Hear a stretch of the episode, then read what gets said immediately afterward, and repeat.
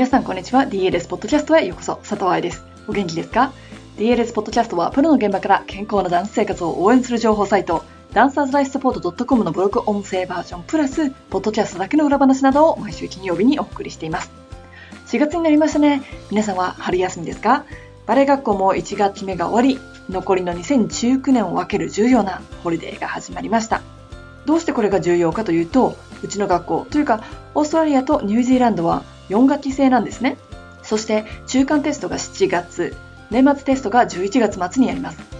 その上にバレエ学校の年末公演が12月中旬に行われるので、2学期目は中間試験の練習が始まり、その出来によって年末公演のキャスティングが決まっちゃうという大事な時期。だってリハーサルは3学期からかなりヘビーに入ってくるんです。ということは、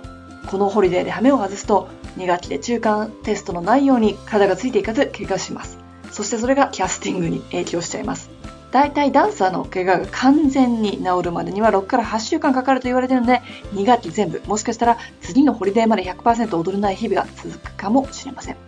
でもって3学期に本格的にリハが始まる時にリハの内容だけでなく2学期休んでた分の体力も持ち直さないといけなくなると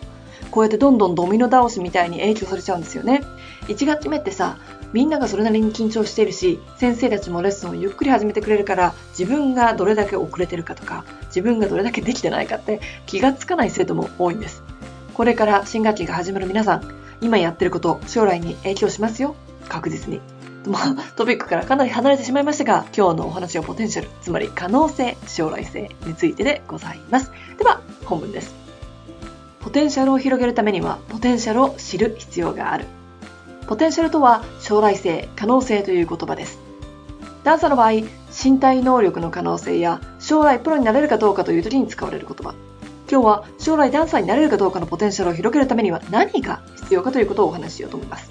でさ、題名でポテンシャルを広げるためにはポテンシャルを知る必要があるって書いちゃってるから何が必要かと言われたら知ることが大事だってことになって終わっちゃいますよね。ダンサーになるのに必要な資質って何と英語で Google さんに聞いてみますと、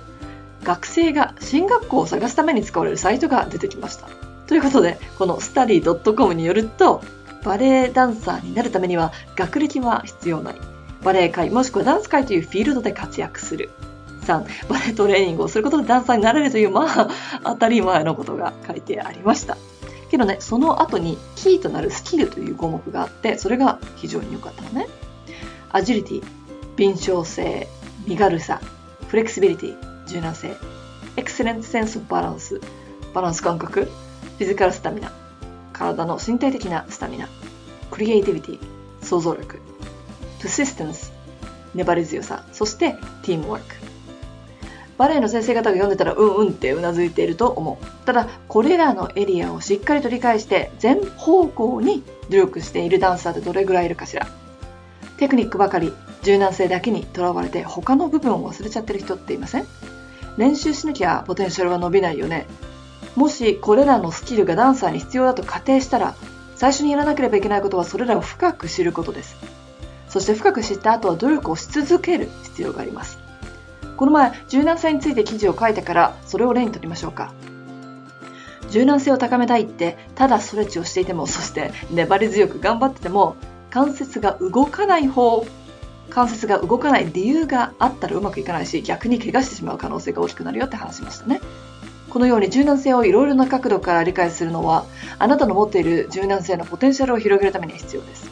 関節が硬くなってしまう理由が筋肉が弱いだと分かったらストレッチの時間を筋トレの時間に使ってあげたら一石二鳥になるわけでしょ？どこが硬いかが分かれば意味のないストレッチではなく役立つストレッチの仕方が考えられるし足が高く上がらない理由が軸足の足の裏の筋肉が弱いからかもしれないからそれはストレッチでは解決しません。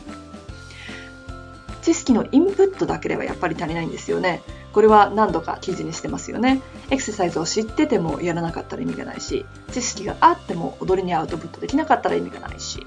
ただエクササイズをやるんじゃなくてトレーニングの原則に沿っていると効果的だし何かのステップができなかったらステップを分析して考える必要があるんですね。ほら、ただ腹筋してたからって言って、いきなりアレグロが上手になるわけじゃないでしょ。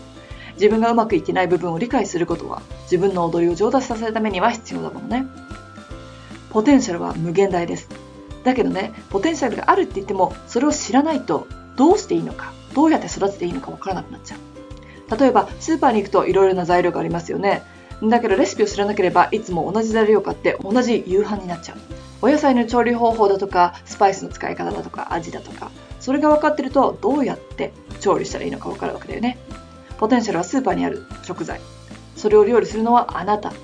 そして食材や調理法を理解するのと同じようにポテンシャルも理解してあげる必要があるってことです。いかがでしたか？私は才能がないとか体が柔らかくならない。声がない。ターンアウトができない。体型が良くないなんて嘆く前にダンサーに必要なエッセンスとは何かを考えてほしかった記事です。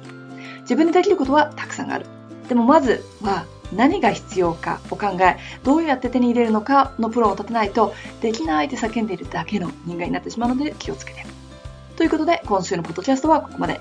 来週のポッドキャストが皆様の元に届く頃には、私は日本に着いてますね。会場で皆さんとお会いできるのを楽しみにしております。ハッピーランシング、佐藤愛でした。